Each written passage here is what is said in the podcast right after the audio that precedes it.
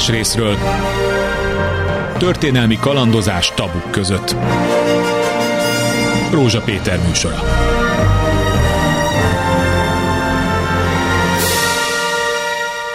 Jó napot kívánok! Érdekes vita alakult ki a közgazdászok körében, persze nem csak Magyarországon, a világon mindenütt foglalkoznak ezzel a kérdéssel. Egyesek azt mondják, hogy a múlt év 2023 gazdasági nyertese Kína már hosszú évek óta, mások azt mondják, hogy a kínai fejlődés megtörni látszik.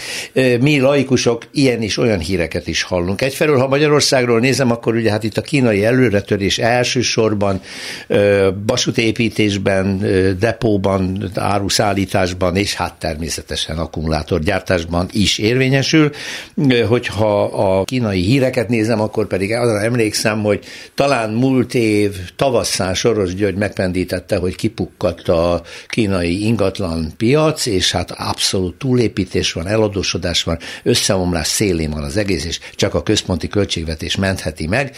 Persze mi ebből abban következtettünk, hogy ott valami nagy baj van. Ma megpróbáljuk megnézni, hogy két vélemény egymással hogyan ütközik, megkérdezik, vagy meghallgatni, és persze annak tükrében ö, megkérdezzük szakértőink véleményét arról, hogy a magyar gazdaság hol tart, és milyen modellt követ, mert a kínai modell az egy nagyon különleges dolog. Ö, tehát avval kezdjük, hogy Kína mit csinál, hol tart, és utána ott lesz a végén a műsornak, hogy mi Magyarországon, a magyar gazdaság milyen kilátásokkal bír. Más részről. Az első vendég Pogácsa Zoltán közgazdász, a Soproni Egyetem docense, nemzetközi politikai gazdaságtan szakértő, sokat szerepel nálunk is, úgyhogy különösebben többet nem fogok sorolni a titulusból. Szervusz, Zoli. Szervusz, köszönöm. Ja, ha jól figyeltem a te megnyilatkozásaidat, te azon az állásponton vagy, hogy Kína egyáltalán nem tört meg, hogy ez változatlanul a világ gazdasági hegemoniára törekszik, és hogy ebben eredményes. És ezek a negatív hírek, az ingatlan lufi, a válsághelyzetek, hogy komoly személycserék vannak a kínai kormányban, és emögött pénzügyi válság sejlik föl, arról mi a véleményed? Ugye, amit a felvezetőben mondtál, hogy itt két olyan olvasat van, ami első látásra teljes egészében Igen. szembe megy egymással. Szerintem úgy lehet feloldani ezeket az ellentéteket, hogy attól függ, hogy az ember milyen távlatban nézi a kínai gazdaságot. Tehát, hogy egy rövid távú sztorit néz, azaz egy ilyen fél éves, egy éves távlatban nézi, akkor kétségtelenül az adatok rosszak, vannak teljesen egészségtelen folyamatok a kínai gazdaság szerkezetében, növekedési problémák, ingatlanpiac, ez mind stimmel.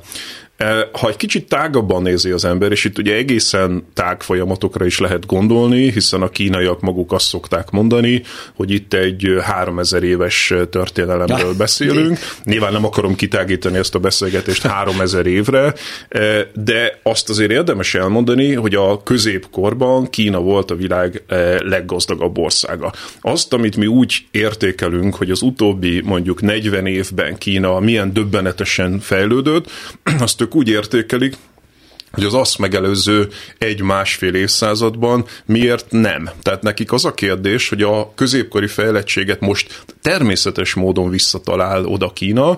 Mi történt abban, ők úgy hívják, hogy a megaláztatás évszázadában, az ópium háborúk utáni egy évszázad, ők azt akarják megmagyarázni, hogy akkor miért voltak szegények, és a világ legtermészetesebb dolga, hogy most megint gazdagok lesznek. Tehát egy ilyen távlatból nézve, és akkor igazából azt mondanám, hogy akkor nézzük ezt egy ilyen 40-50 éves távlatból, uh-huh. tehát Deng Xiaoping óta, amit a 80-as években Kína elkezdett felfejlődni. Ha egy ekkora távlatban nézzük, akkor igen, most éppen van egy kisebb probléma, amiben van egy átalakulás, tehát az a típusú gazdasági növekedés, ami korábban jellemző volt Kínára, ami egy ilyen technológiai felzárkózás volt, ugye a maui eh, szovjet típusú gazdaság összeomlott, bebizonyosodott, hogy ez egy totális zsákutca, egy intenzív technológia transfert hajtott végre Kína, tehát ugye a legegyszerűbb dolgoktól, mint a műtrágya, egészen a alapvető számítógépek, tehát a legalapvetőbb technológiákat behozta. Ehhez egy olyan gazdaságszervezési modellt, amit egyébként látott, hogy Japánban, Tajvanon, e, Szingapurban, Dél-Koreában működik. központi hatalom mellett, központi állami dotációkkal működő magántőke. Amit úgy hívnak, így, hogy távol-keleti fejlesztő állam. Tehát ennek a távol-keleti fejlesztő állam Orbánnak nagyon tetszik, de mégsem és követi Matolcsinak, Magyarország, de majd van, erről beszélünk. Abszolút, tehát ugye ez az a modell, amiről Matolcsi György teleírta a magyar sajtót, hogy ez a jobboldali felzárkózási modell, és ez kétségtelenül így is van, csak nem ezt csinálja Magyarország. Tehát, hogy ezt a modellt... Hát nem biztos, hogy Európában ezt meg lehet csinálni. Szerintem meg mint lehet csinálni. Európai Uniós állam, de ez más. Szerintem meg lehet csinálni, de ez majd egy későbbi vita. Jó. Szóval ezt a, ezt a gazdaságfejlesztési modellt átveszi Kína, és egy ilyen felzárkózásba kerül. De most szerintem, és ugye ez egy export vezérel, tehát az is nagyon fontos, hogy ez kell a világgazdaság többi része, ami felszívja ezeket. Na, ez a különbség a 3000 éves fejlődés és a jelenlegi között, hogy most a világban dominál a kínai gazdaság. Régen nem volt ekkora hatása, ilyen globális És hatása. szerintem ez az, amit most látunk, hogy a kínai gazdaság az elérte azt a szintet, hogy már nem technológia adaptor, tehát nem átveszi más hanem országok, hanem, hanem élére került egy csomó technológiában, hosszan tudnám sorolni, ötödik generációs mobil, nemzetközi űrállomásuk van, mesterséges intelligencia, akkumulátorgyártás, elektromos autó, chip, szolár, stb. De nincsenek most vége, ez nem terítődött? Ö, nem, ez szerintem pont ezekben az években történik, és igazából erre van egy válasz, hogy az Egyesült Államok nagyon erősen odalépett, és azt mondta, hogy ácsi, ez veszélyes, tehát hogy nem az van, amit gondoltunk, hogy majd szépen 30-40-50 év múlva Kína eléri a mi fejlettségi szintünket, közben demokratizálódik,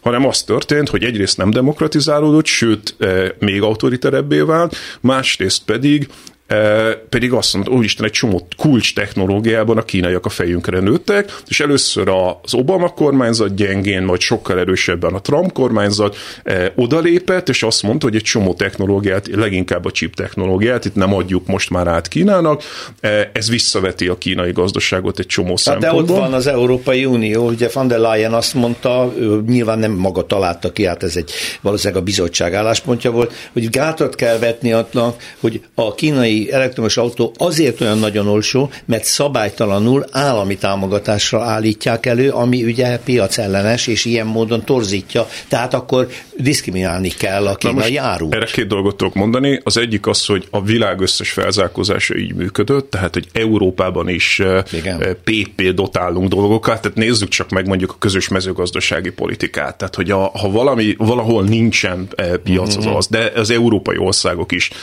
agyon dotálják a saját gazdaságukat. A távol-kelet is ezt csinálta. Mindig mindenki nézzük meg az Egyesült Államokban éppen most elfogadott. Na de akkor miért nem olyan olcsó a magyar, törvény? vagy az európai áru, meg az amerikai, mint amilyen olcsó tud lenni a kínai? Azért, mert az európai autógyártók lemaradtak. Tehát azt a történetet már egyszer eljátszottuk tíz évvel ezelőtt, ugyanez volt ugye a zöld technológiákkal. Úristen, a kínaiak dotálják a napelemet, a, napelemet, a szolárt, igen, minden francot, de most már a, e, a, a geotermikus energiához szükséges technológiák technológiát is Kínából hozzuk be. Jaj, jaj, jaj, csinálni kell valamit, eltelt tíz év, semmi európai gyártók térképen nincsenek, Kínából hozunk be mindent. Ugyanez van. Mm. Másik, amit tudok erre mondani, zöld átállás van. Közös érdeke az emberiségnek, hogy minél hamarabb, minél zöldebb technológiák legyenek. Ha azt mondja az Európai Bizottság, hogy a kínai kormány támogatja a zöld technológiákat, akkor mondjuk azt Európában, hogy ez egy szuper dolog, és csináljuk mi is. Akkor az Európai De Unió is támogatja. Hát ez az, csináljuk, csak nem elég hatékonyan. Hát nem az lenne az adekvát válasz, hogy akkor megpróbáljuk mindenfajta kereskedelmi intézményekkel kívül tartani a kínai gyártókat, hanem az lenne az adott adekvát válasz, hogy akkor mi is írtozatosan nagy arányban kezdjük el dotálni az európai autógyártást, ő is álljon át a zöld technológiára, és akkor közben versenyezzen Kínával is, de az emberiség közös érdeke, hogy minél több e-autó legyen minél hamarabb. Ha már az árak áraknál tartunk, hogy közhelyes dolog, de nem tudom, hogy mennyire igaz, mert nem vagyok ennek egyáltalán szakértője, hogy ugye Kínában rendkívül olcsó a munkaerő. Persze, hogy olcsón tudnak előállítani tömegesen borzasztó mennyiségű árut így, és versenyképesen olcsóbbak, mint bárhol a fejlett kapitalizmusban. Na jó, de hát erről szól a piaci verseny, nem? Tehát, hogyha az ember kinyit egy közgazdaságtan tankönyvet, akkor az az van benne, hogy hát az nagyon jó a fogyasztónak, hogyha lehet, akkor a gyártó minél olcsóban állítson elő dolgokat, és akkor a fogyasztó olcsóbban kapja, ezért szuper állítólag kizárólag a kapitalizmus. Na jó, de hát a kapitalizmus azért demokratikus viszonyok között alakult ki, ahol nem megengedhető a kizsákmányolás. Nem, a, de, a, de Mármint ez a, a kapitalizmus, a, a kapitalizmus 600 évvel ezelőtt alakult ki, akkor egyetlen egy demokratikus ország nem volt még a világon. Az első mai értelemben vett demokratikus országok a 20. században ez alakultak igaz. ki, akkor már 500 éve volt kapitalizmus, akkor, tehát köze nincsen akkor, a kapitalizmus. Akkor a kapitalizmust visszafoglalja a demokratikus fejlődés? Nem, egy nagyon fura, Na és nagyon hát bonyolult viszonyban van vele, vele egyébként a legtöbb felzárkózás autoriter viszonyok között történik. Tehát, Aha. hogyha megnézzük azt, hogy Japán, Dél-Korea, Szingapur, Tajvan és manapság Kína, ezek egytől egyig autoriter gazdaságok voltak, amikor óriási felzárkózást produkáltak. Tehát ez egy nagyon bonyolult dolog, hogy milyen viszonyban van a kapitalizmus a, a, a demokráciával. Ezt ugye Magyarországon is látjuk, hogy miközben a demokráciánk minősége romlott, közben meg ömlik ide a működő tőke. Tehát, hogy itt szó sincs arról, hogy egy ilyen egyértelmű viszony lenne a kapitalizmus és a demokrácia között. Még egy dologot azért hagyd mondjuk el, mert ugye említetted az ingatlan piacot. Igen, amin az meg úgy értesültünk, hogy túlépítették Kínát, 30 évre előre több lakás van, mint kéne, rengeteg hitel van kint az ingatlanban, ez, a legnagyobb ingatlan cég becsődölt tulajdonképpen, ez be, beroppant. Abszolút, tehát ugye itt az történt, hogy amikor a kínaiak rájöttek arra, hogy az a modell már nem fog működni, hogy mindig exportra bazírozunk, Igen mert ugye a 2008-9-es nagy pénzügyi válság megmutatta nekik, hogyha beomlanak az exportpiacok, akkor baj van, akkor elkezdték a hazai piacot élénkíteni. Elég nagy. Ami elég nagy, és ennek az egyik része az volt, hogy fölépítettek 35 ezer kilométernyi gyorsvasutat, meg ehhez mérhető autópályarendszert, eh, amelyek egyébként tök hasznosak és szolgálják az ottani infrastruktúrális igényeket, de volt ennek egy nagyon durva ingatlanpiaci buborék része is, tehát írtozatos hitelek mentek ki az ingatlanpiacnak a felturbozására, ami teljesen egészségtelen eh, része volt. Ezt ugye pár évvel ezelőtt, hogyha megnézzük a E, a, az európai sajtót, és ezen belül a magyar üzleti sajtót, tehát tele voltunk olyan cikkekkel, hogy két héten belül vége Kínának, de konkrétan le van mentve a laptopomon a magyar üzleti sajtó vezető portáljain két hét múlva vége Kínának.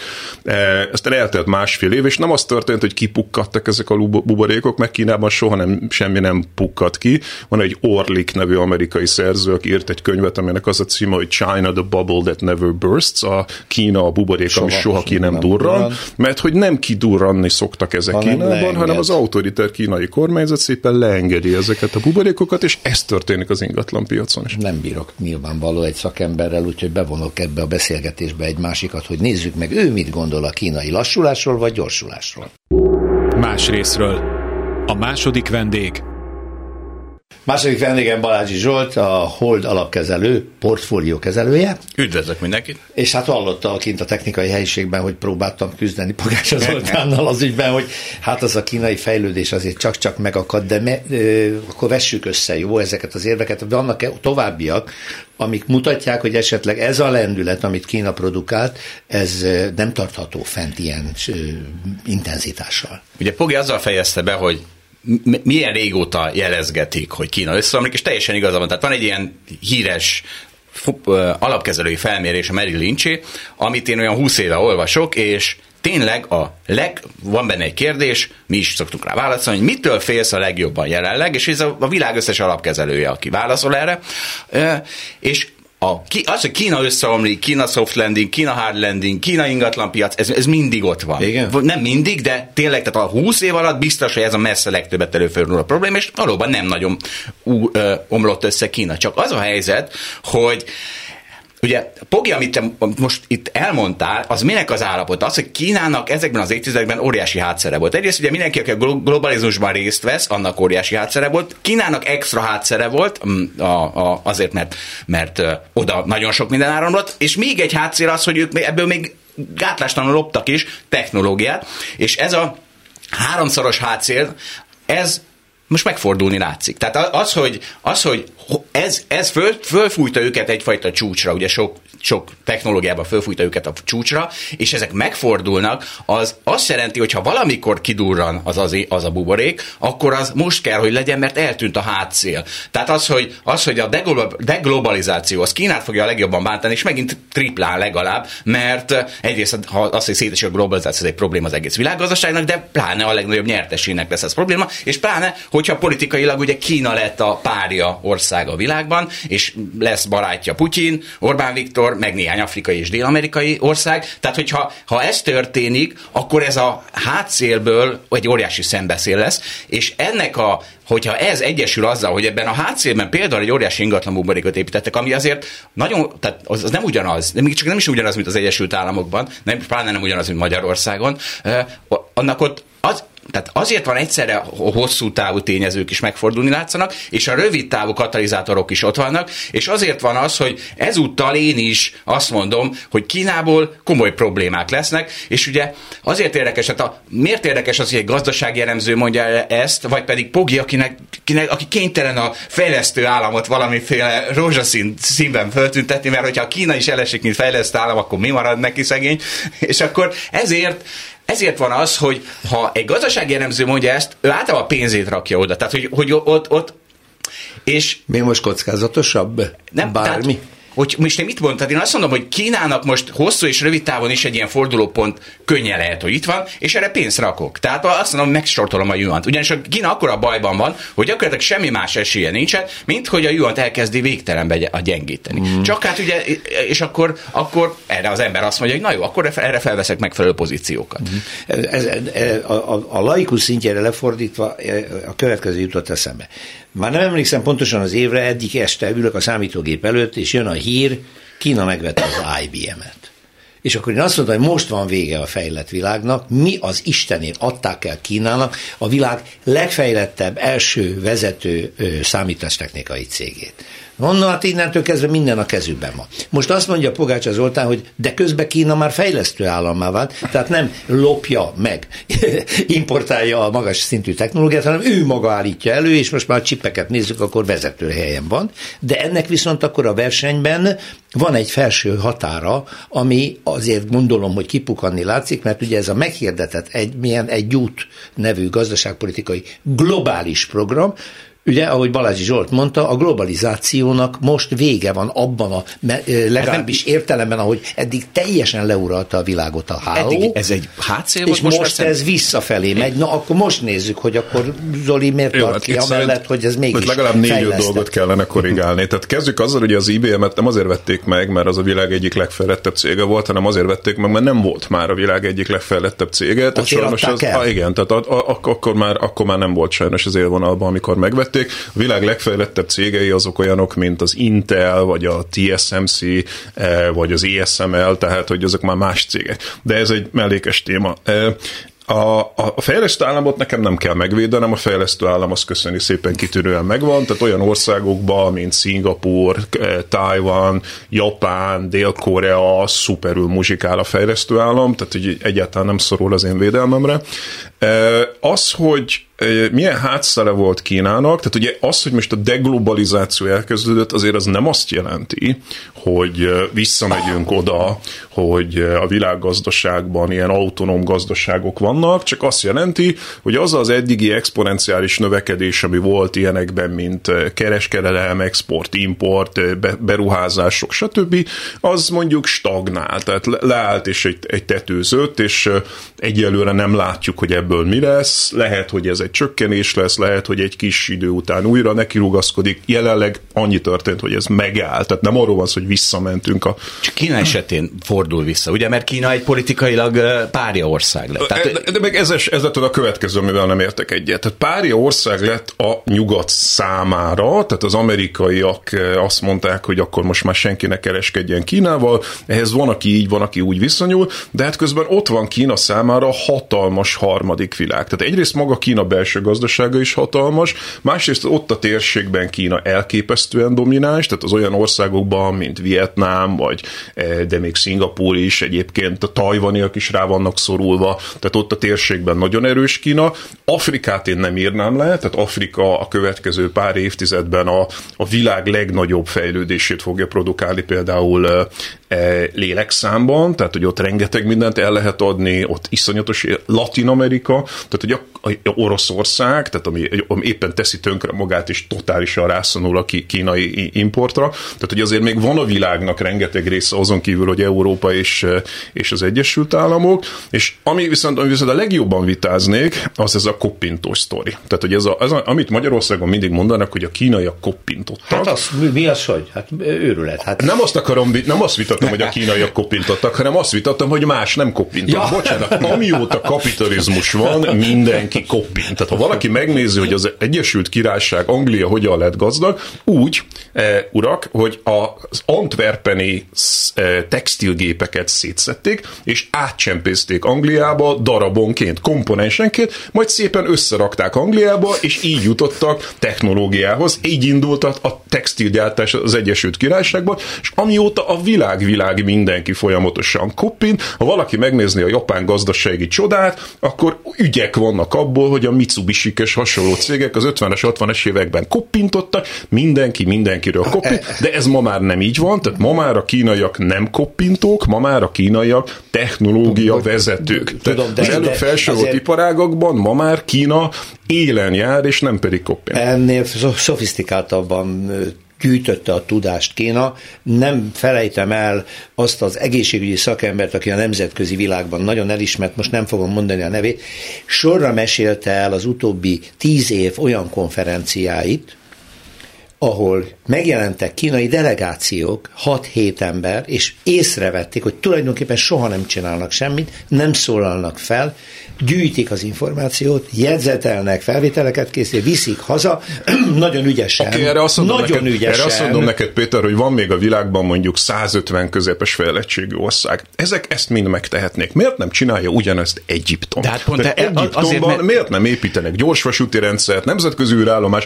Törökországban, Azerbajdzsánban, Pogi, azért, mert a kutya nem ment Egyiptomba gyorsvasutat építeni, amit aztán lekopinthattak volna. Tehát Egyiptomok nem tudtak elmenni Németországba. Miért mentek a németek Kínába? Azért, mert a, a kínaiak megvették ezeket a technológiákat. Nem, bocsánat, a Shanghai De... Siemens vasút az nem olyas valami, amit, ami, ami a piac miatt ment oda, hanem azért, mert a kínaiak megvették a Shanghai, az, a Siemens-től a gyorsvasutat, majd lekopintották, és ma már a világ legjobb De... mágleses vasutai Nekem csinálják. nem az a bajom, hogy ez egy bestelen módszer, hanem az, hogy megszűnik ez a lehetőség. Tehát, hogy az, hogy ez eddigi hátszél volt, most már szembeszél. De, de, de, de bocsánat, ez egyszerűen nem ez történik. Az történik, hogy a kínaiak ezt lekopintották, továbbfejlesztették, és a világ különböző részein adják el. Most nyitották meg Indonéziában az egyik gyorsvasúti izéket, ugyanezt csinálják Kazaksztánban, Ez igaz lesz néhány, néhány, a csipben is élen vannak. De valójában az ESML gyár gépei nélkül nem fogják tudni továbbra sem az, egy, az, megint egy, az megint egy külön sztori, azt vitassuk de nem, meg külön, nem, nem csak de azt mondom, technológiában eladják világszerte, tehát hogy azt a, azt, azt a uh, hibát szoktuk elkövetni, hogy azt gondoljuk, hogy mi vagyunk a világ közepe. Nem, Európa nem a világ közepe, még az Egyesült Államok szerint hatalmas nagy világ van, fejlődő országok tucatjaiba tud Kína eladni technológiát, és ezek az ő technológiájukat fogják használni. Nem Európa. Ez népességszámban mekkora az Európa 500 millió ember, az Egyesült Államok 330 millió ember, és összesen 8 milliárd ember él a Földön. Tehát kicsik vagyunk ahhoz képest, amekkora piacra De még gazdasági potenciálban ez nem így van.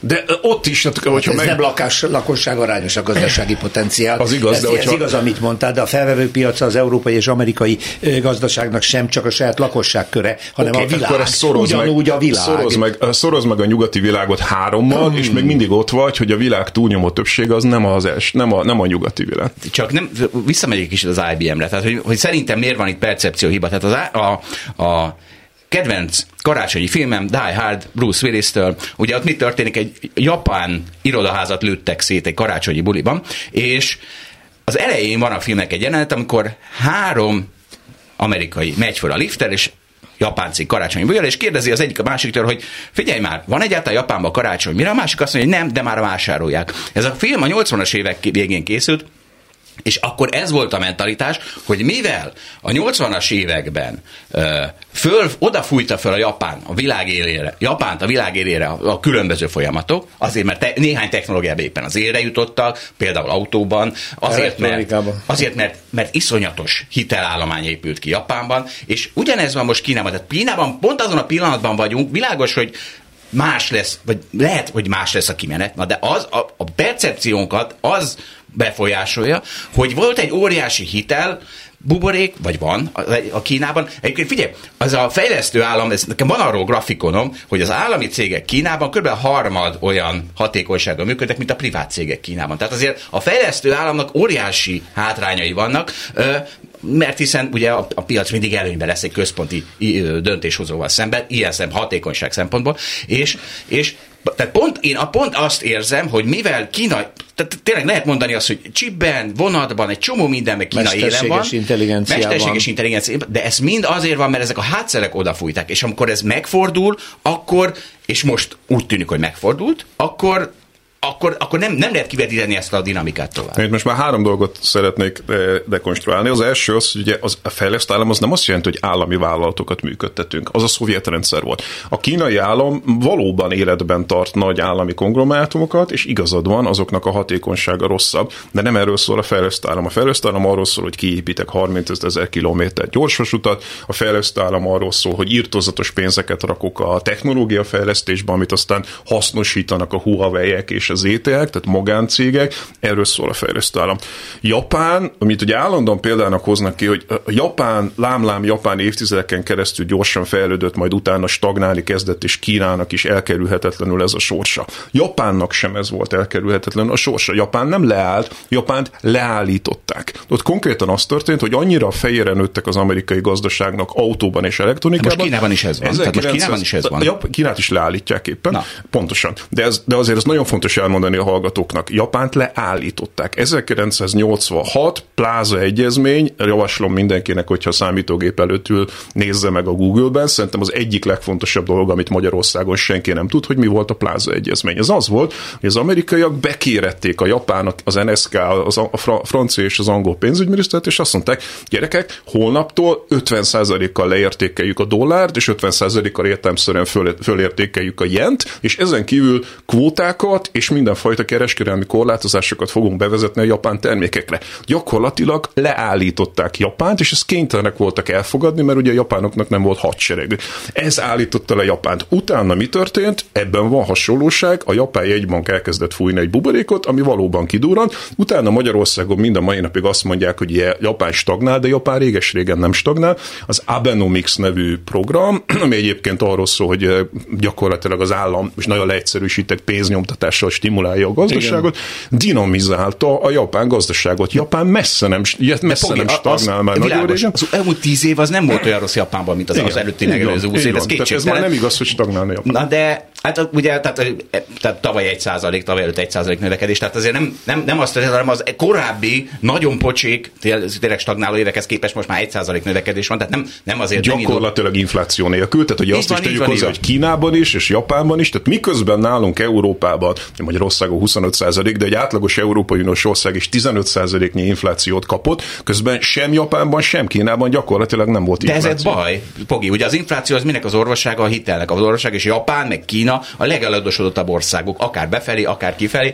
Tehát, hogy ez baj, hogy Kínában és Japánban nincs infláció. Mind a kettő befelé van eladósodva, tehát hogy ez nagyon-nagyon fontos, hogy mind a két ország befelé van eladósodva. Tehát mindegy, minden, minden, és ez, mindegy. ez a következő, amiért nem lehet nagy duranás egyébként, mert ha befelé vagy eladósodva, tegyük fel, mi történik Kínában.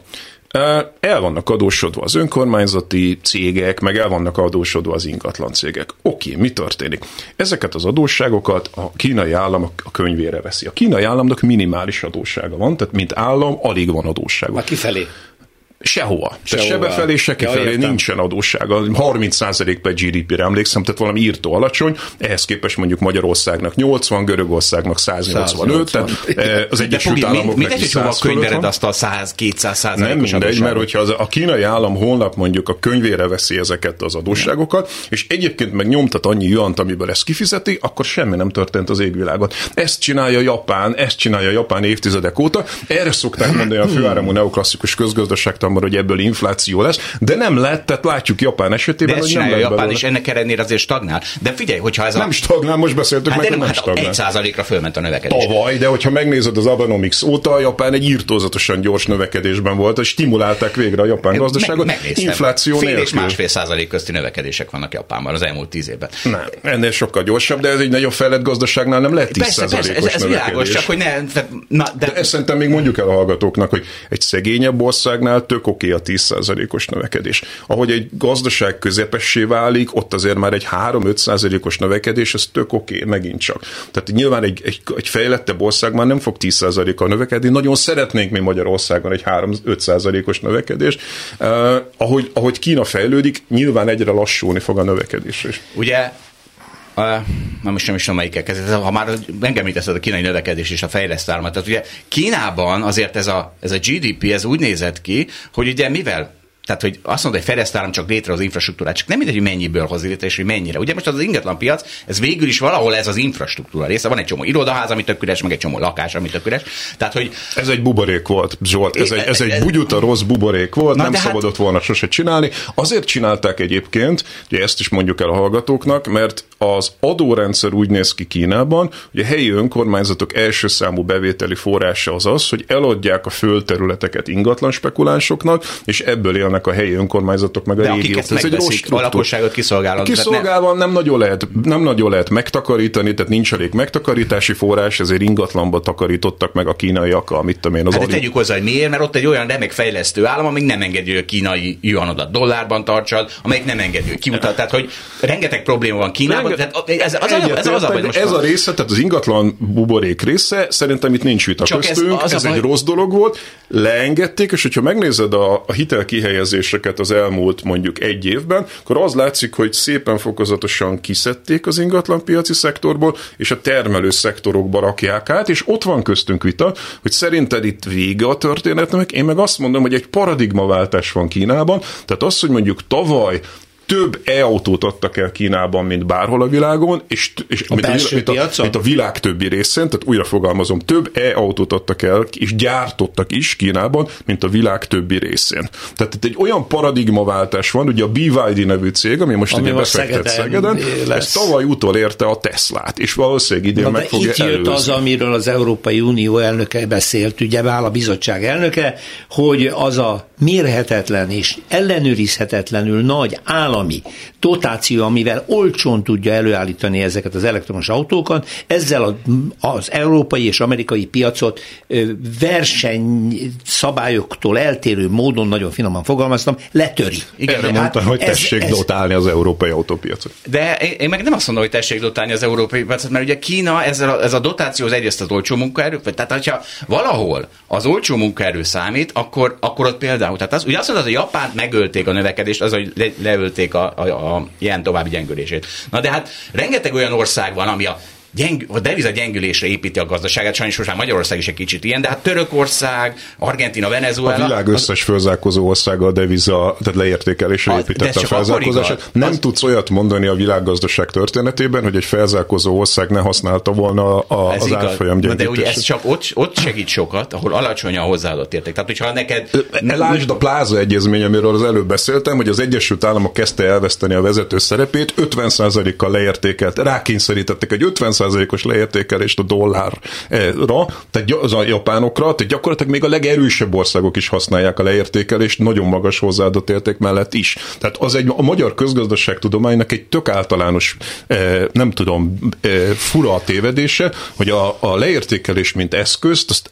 kidobja a kukába, miközben gazdaságtörténetileg ezt mindenki mindig használ. De, de Pogi, azt nem, azt nem tagadhatod, hogy ez csak az alacsony hozzáadónél ad sokat hozzá. Tehát azért nem, tehát érted, hogy csak egy Tesla de, vagy, de, de, de, de, de, most mondtam, az Egyesült Államok így tudta letörni Japán szárnyalását. Nem ez vár most Kínára is, is, akár az Egyesült Államok és az az meg, hogy, az meg, hogy olcsó a, a, a bér, tehát még egyszer, ez a közgazdasági könyvek egy, egyik első fejezete, ami arról szól, hogy gyerekek, ha valaki olcsón tud termelni, akkor olcsó lesz majd az áru a fogyasztónak, és ez tök jó.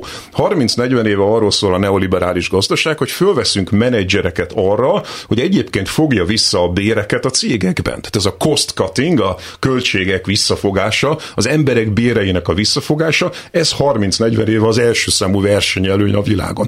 Ha ezt Kína csinálja, akkor ez rossz, hogyha ezt egy amerikai vállalat csinálja, visszafogja a béreket, akkor ez De jó. Nem, hogy van ez? Ugye ez úgy van, hogy a, ott ez a verseny, amit most mondtál, a menedzsereken keresztül, az a versenytársakkal. Tehát akikkel már óriá, tehát nagyon hasonló a hatékonyság, ott már ez egy, ez egy nagy erő. Tehát akkor egy szegény ország nem versenyezhet egy gazdag De nem, én nem mondtam, hogy nem versenyezhet, hanem azt mondtam, hogy rengeteg olyan ország van, ami ezzel próbál versenyezni, és sehova nem jutott Törökországa. Így van, ez az én érvem, ezért mondom azt, hogy ennyivel is sokkal többet tud Kína, hogy a törökországokhoz és Egyiptomokhoz képest Kína a hozzáadott értéket tudta növelni. Tehát ma már, ugye régen Kína egy ilyen A 60 centes, 60 centes ország volt, ma már egy 6 dolláros ország, tehát a kínai bérek ma már nagyjából a, a, a bulgár, román béreket kezdik el elérni, azok meg a magyar. Tehát ma már Kína nem egy olcsó ország, főleg a tengerparti övezetekben a kínai bérek ma már meghaladják a magyar béreket. Azt hiszem az a baj, hogy te mindig kiemeled azokat a pozitívumokat a kínai gazdaságból, ami én meg kiemelem a negatívumokat. És, ezért vagyunk itt, ezért hívtak meg minket. És a kérdés az, hogy melyik, melyik a tünet, és melyik, a, a, melyik mutatja a valódi, a valódi problémákat, vagy jó, jóságokat. És akkor 2020 nekem ez mindig egy olyan jó példa, mert ugye a, akkor nagyon gyorsan fel volt gyorsítva ugye a koronavírus.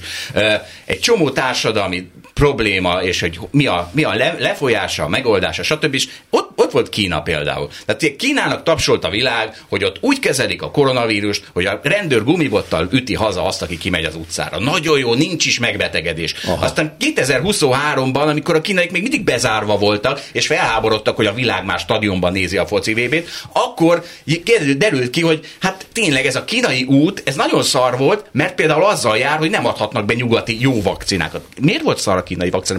Ne válaszolj erre. Tehát, hogy a technológia élén vannak, aztán mégis a világ legszarabb Én nem azt akarom mondani, hogy Kína az valami fajta csoda ország, ahol minden jó. A kínai vakcina rossz volt, a kínai uh, járványkezelés rossz volt. Na Egyébként de, sokkal, sokkal bonyolultabb a dolog, de, mint nem, amit nem szoktak gondolni. Csak azt mondom, hogy ez egy nagyon jó illusztráció annak, hogy 2020-ban tapsolunk. Kína annak... csinál rossz dolgokat is, meg csinál jó dolgokat is. A, a E, az ingatlan buborék rossz dolog, a, vás, a, a járványkezelés rossz dolog És volt. most az a kérdés, hogy e, melyik De a... például a, a, az, hogy iszonyatosan előre törtek e, az akkumulátor technológiában, az, az, az is autógyártásban. Akkumulátor, tehát az akkumulátorban... Magyarországon, az utolsó néhány percben majd nagyon szeretném, jó, hogy a Pogácsa Zoltán az egy és Balázsi Zsolt lesz. a magyarországi viszonyokra is.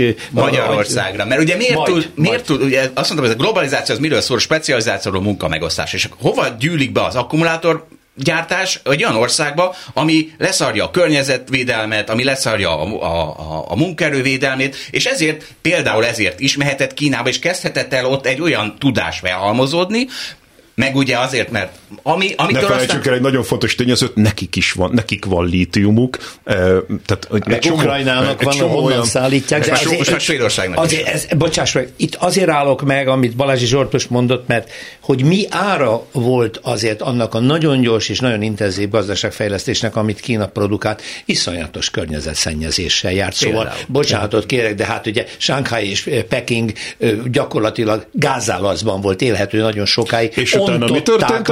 Így van, és utána mi történt? Az történt, hogy az autoriter kínai vezetés, mert meg tudta csinálni, gyakorlatilag úgy rendbe hozta ezeket a városokat, hogy ma, elmész tíz éve gyakorlatilag ez a probléma megszűnt. Szinte egyik napról a másikra, mert azt mondták, hogy oké, okay, ezek a gázerőművek, ezek vagy megszűnnek, vagy elmennek a városokból, eh, Shanghaiban nem látsz kétütemű, eh, sőt benzines motorokat, az összes motor e-motor, az összes tömegközlekedés lecserélték eh, elektromosra. Kínában, Pekingben, Sankhájban nem adnak ki már szinte benzines rendszámokat, tehát nagyon könnyen jutsz e-autóhoz, de nagyon nehezen jutsz benzines autóhoz. Tehát egy ilyen autoriter állam, és én nagyon szeretem a demokráciát, tehát én szeretnék demokráciában élni, de egy, egy ilyen autoriter állam gyakorlatilag nagyon könnyen meg tudja csinálni azokat a váltásokat, amikkel az ilyen dolgokra reagál. Ma már bárki ellenőrizheti a, mit tudom én, a, a Google Weather-ön ott van a, az a levegő minőség Igen. a nagy kínai városokba, És ez tíz éve van. nem probléma. Ez Aha. egy tíz évvel ezelőtti probléma. Igen. Hát, az ugye, tehát kínai fejlesztállam kreált egy problémát, majd megoldott egy viszonylag könnyen kezelhető problémát, de az, hogy tehát maga, ugye az a baj, hogy a társadalom szerkezetével van az a probléma, hogyha egy, egy ilyen országod van, ahol, ahol üldözik a, a valahol üldözik az innovációt, ugye most az Ali, Ali, Alibaba, Jack Ma, stb. Tehát valahol üldözik az innovációt, mindent a politikának szentelnek alá, az, az, az, az azért hosszú távon ez egy újabb Kína jelen ér, az, az nem működhet annyira, mint egy, egy ilyen... Na egy ez ilyen... megint egy nagyon érdekes dolog, mert egyrészt igen, tehát én igazat adok neked abba, hogy a, a Jack Ma sztori az arról szól, hogy üldözik az innovációt, de ugyanabban az évben, a tavalyi évben ugye bejelenti a Huawei azt a 7 nanométeres csipet, amiről az egész világ azt hitte, hogy nem tudják megcsinálni. Tehát olyan, de ahhoz olyan kellett azért a nyugati technológia. Is, tehát, meg az is kellett hozzá, hogy a kínai állam olyan pénzeket rak a chipgyártás fejlesztésébe, ami gyakorlatilag a világ legnagyobb cégeivel versenyzik. Tehát a Google-öknek és az Amazonoknak. Mindenbe, és ebben épp sikeren, sikeresek, de azért, mert a nyugat azért még oda Én csak annyit akarok mondani, hogy bonyolultabb a történet. Tehát az az olvasat, hogy az autoritár rendszer megfolytja az innovációt, ez szerintem egy féligasság, mert gyakorlatilag az összes távol-keleti állam, ahol innováció volt, ezek mind autoritár államok voltak. Tehát azt a TSMC-t, ami ma a világ első számú chipgyártója, azt a véres jobboldali katonai diktatúra Chiang Kai-shek alatt hozták. Akkor Tajvan még nem volt egy demokrácia, amikor ezt megszervezték. A Samsung nevű chipgyártót, ami a második legversenyképesebb chipgyártó, a SPAC tábornok véres jobboldali katonai diktatúrájában de, csinálták de ezt nem meg. Ők rakták és össze, a, és a mint állam össze. Szingapur mind a mai napig nem demokrácia.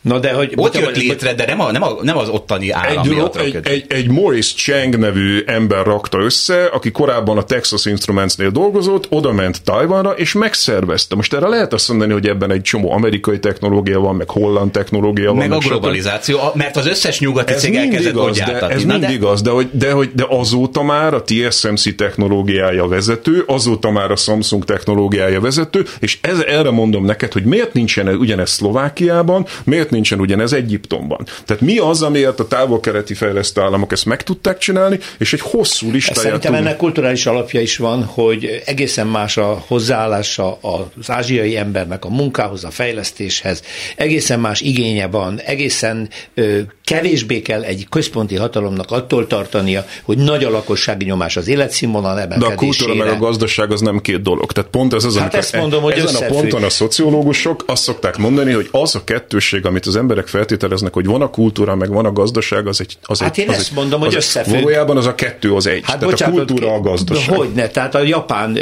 repülőgép tragédia okay. minap azt mutatta, és mindenki ezen csodák, hogy tudta kettő és fél perc alatt 340 Úgy, hogy nem vették le a csomagaikat. Utast. Az Egyesült Államokban mindenki hozza a kis csomagkáját, a japánok meg nem az vették le a csomagaikat. fegyelmezettség és szabálykövetés, ami Abszolút. a japánokra jellemző. De az a néhány, aki életben marad, az sokkal gazdagabb és innovatívabb. no, hát akkor Balázsi Zsolt, a Hold alapkezelő portfólió kezelőjével és Pogácsa Zoltán közgazdásszal fordítsuk figyelmünket Magyarország felé.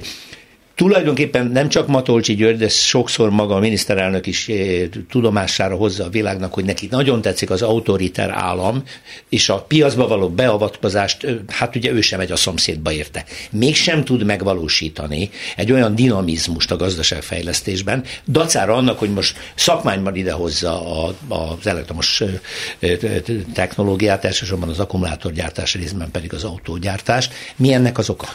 Akadálya. Hadd had kezdjem én, tehát az a baj ezzel, ezzel a magyar modellel, modellel hogy van-e magyar modell? Hogy ne, fordítva ülnek a lovon, és azt hiszem fordítva ülünk a lovon, hogyha ezt így akarnánk megmagyarázni, hogy, hogy itt van egy gazdasági modell, és akkor szerint itt van egy politikai modell, és a politikai modellek ará van minden rendelve, és, és ezért tehát ez, de egyébként tehát e, ez, a, ez az én problémám ezzel az egészet. Tehát itt mi a politikai modell, hogy, hogy berendezkedtünk gyakorlatilag egy hatalmi monopóliummal ismét, egy, egyfajta pártállamra, aminek mindent alárendelünk, de hát még az oktatást is. Tehát, hogyha valahol meg, valamivel megegyezik az egész világ, hogy mit kell fejleszteni ahhoz, hogy egy ország haladjon, az az oktatás. Na most itt nézzük meg, hogy mi történik a tanárokkal, meg az, meg az oktatással. Tehát, hogy nem, nem itt minden, és miért? Mert az is egy politikának lett alárendelve. Tehát, hogy mert még egy, egy, egy független, erős önkormányzat sem működhet, meg egy iskola sem működhet. Tehát, és akkor innentől kezdve, hogy megvan az a politikai irányvonal, ennek próbálnak alátenni, hogy akkor mi most, mivel erős a kormány, ezért ez az ázsiai fejlesztő modell. De hát a, a francokat az ázsiai fejlesztő modell, ez az első probléma, Pogi, tessék. Teljesen egyetértünk, tehát itt nem az történik, hogy a, a, a kormányzat megértette volna az ázsiai fejlesztő állam modelljét, és ezt megcsinálta volna, hanem az történik, amit Zsolt mond, hogy egy politikai berendezkedésre akarják rávarni a, a, a, a gazdasági modell, de nem csinálják. Azzal nem értek egyet, ami a kérdésedben implicite benne volt, hogy nem tudja dinamizálni a magyar gazdaságot, mert szerintem pont arra játszik most a magyar kormányzat, hogy 23-24-ben baj van, de 25-től elkezdenek ezek a beruházások termelni. termelni. a BMW, a CATL, 30-ra ezek mind ki fogják futni magukat, tehát 25 és 30 között Magyarországon szerintem olyan boom lesz, hogy a, az ezek ezt ellenző ellenzék szerintem esélytele lesz a választásokon, mert olyan mereven beálltak az ellenző pozícióba az ellenzékiek. Hogy bármi történik, hogy bármi, csak... 25 és 30 között Magyarországon fel fog futni a GDP, nem nagyon tud más történni, hiszen hogyha a BMW gyár elkezd termelni, a CATL, a BYD, ezek elkezdenek termelni, itt óriási gazdasági növekedés és lesz ezeken segít a forintgyengítés, mert ezek alacsony hozzáadott értékű. Pontosan. Nagy. És akkor itt van a probléma, és ezért mondjuk azt, hogy ez nem keleti, vagy nem távol-keleti fejlesztő állam, mert ez önmagában csak annyi, hogy a, a német eh, feldolgozóipar alacsony hozzáadott értékű, eh, munkaintenzív, de nem technológiaintenzív eh, hátországát lecseréljük a kínai-koreai gazdaság ugyanilyen alacsony hozzáadott értékű, alacsony technológiai szintű hátországának a pozíciójára, és pont az kellene, hogy ugye ami a tanulság a távol-keleti fejlesztő állami modellből, az az oktatás, oktatás, kutatás, saját cégek, ezt nem csinálja a kormányzat. Hát nem teremti a hátterét annak a fejlesztésnek, Amivel ami, a saját ami cégeinkkel most... maga, és ezt tudják egyébként, tehát onnan tudjuk, hogy ugye Matolcsi György számtalan cikkben leírta, és Orbán Viktor, tehát tessék rákeresni Google-ben, Orbán Viktor elmegy Szingapurba, és megdicséri a szingapúri vezetést, hogy egy gyakorlatilag írás tudatlan társadalomból a világ legmagasabb hozzáadott értékű gazdaságát hozta létre. Tehát pontosan tudják, hogy a közepes fejlettség csapdájából való kimászásnak a humántőke, a, és mégsem, és mégsem csinálják, tehát abban teljesen igaza van Zsoltnak, hogy itt a, e, itt a, a humántőke lezüllesztése történik, és nem pedig fejlesztés. Uh-huh.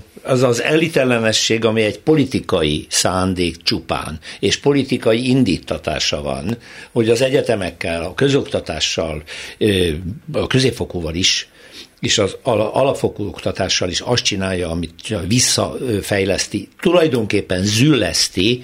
Ez a politikai krédó fölülírja a gazdasági racionalitást igazából. Igen, és visszatérve erre, tehát ugye mikor lenne jó Magyarországnak az, hogyha bejönnek ezek a, ezek a magas technológiával rendelkező akkumulátorgyártók, hogyha egyre több magyar beszállító Igen. lenne.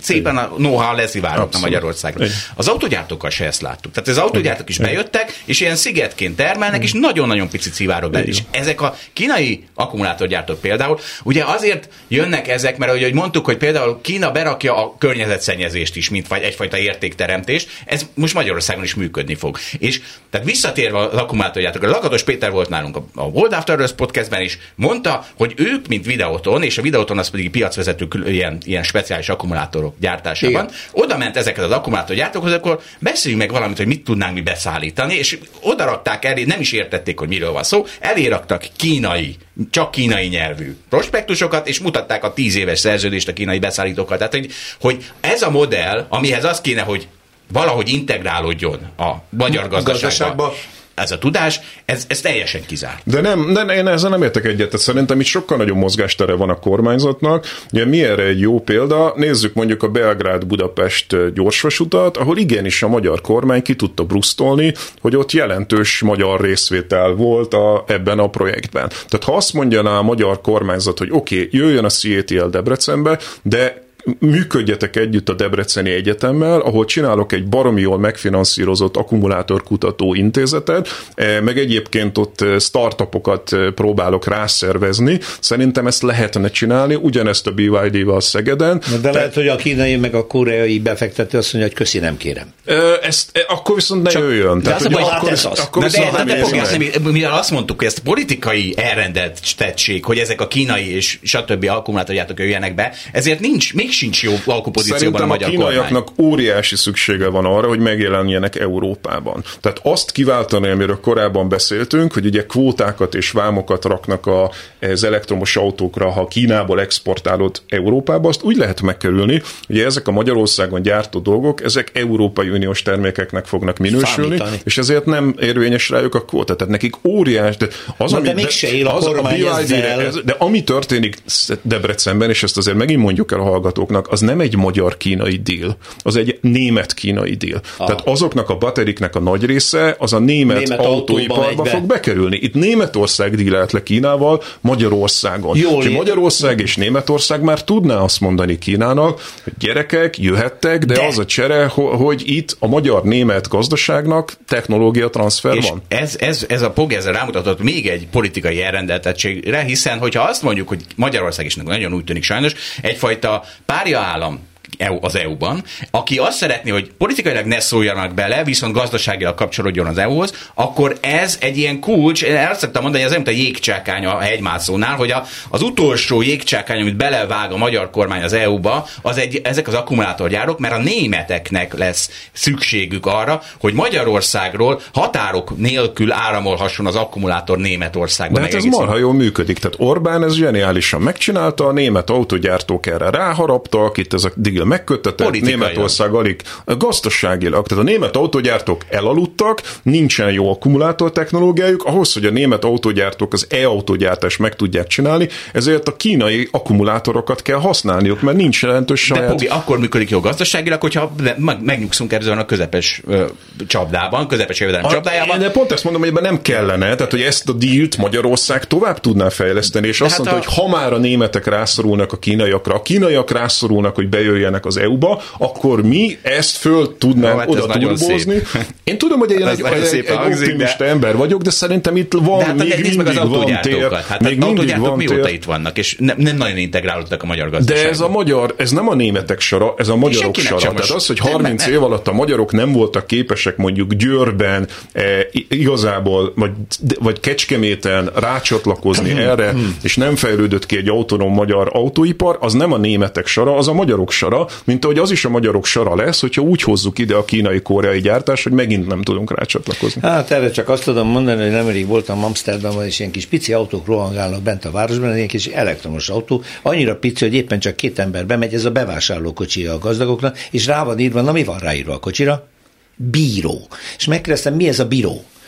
Tehát ez a feltalálónak és a gyártónak a neve, és az kicsi, ez egy magyar fickó. Tehát mi, miért van itt? Hát mert Magyarországon nem kellett. Hoppá. Szóval, hogy volna innováció. Persze lehet, hogy rossz példát mondtam, de körülbelül az a helyzet, amit amit most kivettem ebből a dologból, van másfél percünk, hogy jól mondom-e. Magyarország nem él azzal a potenciális lehetőséggel, hogy a kínai technológiát, amely egyébként elsősorban a német autóiparnak kell, bizonyos olyan feltételekkel működtessük, hogy mi gazdaságilag bekapcsolódjunk alvállalkozókkal, fejlesztő központokkal. Szerintem még mindig van lehetőség, hogy ezt meglépjük. Igen? Még mindig van idő és lehetőség, hogy ezt be, be, bebrusztoljuk valahova Aha. ezekbe a dílekbe. Nem lesz könnyű. Tehát ugye az elmúlt 30 év autóipari példája azt mutatja, hogy nem sikerült meg megvalósítani. Meg hát amit itt, itt ne, ez nem Zsolt mondott, hogy tíz éves beszállítói szerződése van a kínai akkumulátorgyárnak, a kínai. A technológia folyton változik, az akkumulátorgyártásban nagyon gyorsan változik a technológia, a BYD, vagy a CATL tíz évvel ezelőtt sehol nem volt, nem is létezett szinte. Olyan gyorsan változik az akkumulátorgyártás, hogy minden, minden évben van lehetőség a becsatlakozásra. Nagyon szépen köszönöm az elmúlt egy órában Pogács Zoltán közgazdásszal, a Soproni Egyetem docensével és Balázsi Zsoltal, a Hold alapkezelő portfólió kezelőjével beszélgettünk. Hát ezt lehetne folytatni, reméljük, hogy erre sor kerül. Sonfai Péter szerkesztő nevében köszönöm a figyelmüket. Minden jót, viszonthallásra, viszontlátásra. Más részről. Történelmi kalandozás tabuk között. Rózsa Péter műsorát hallották.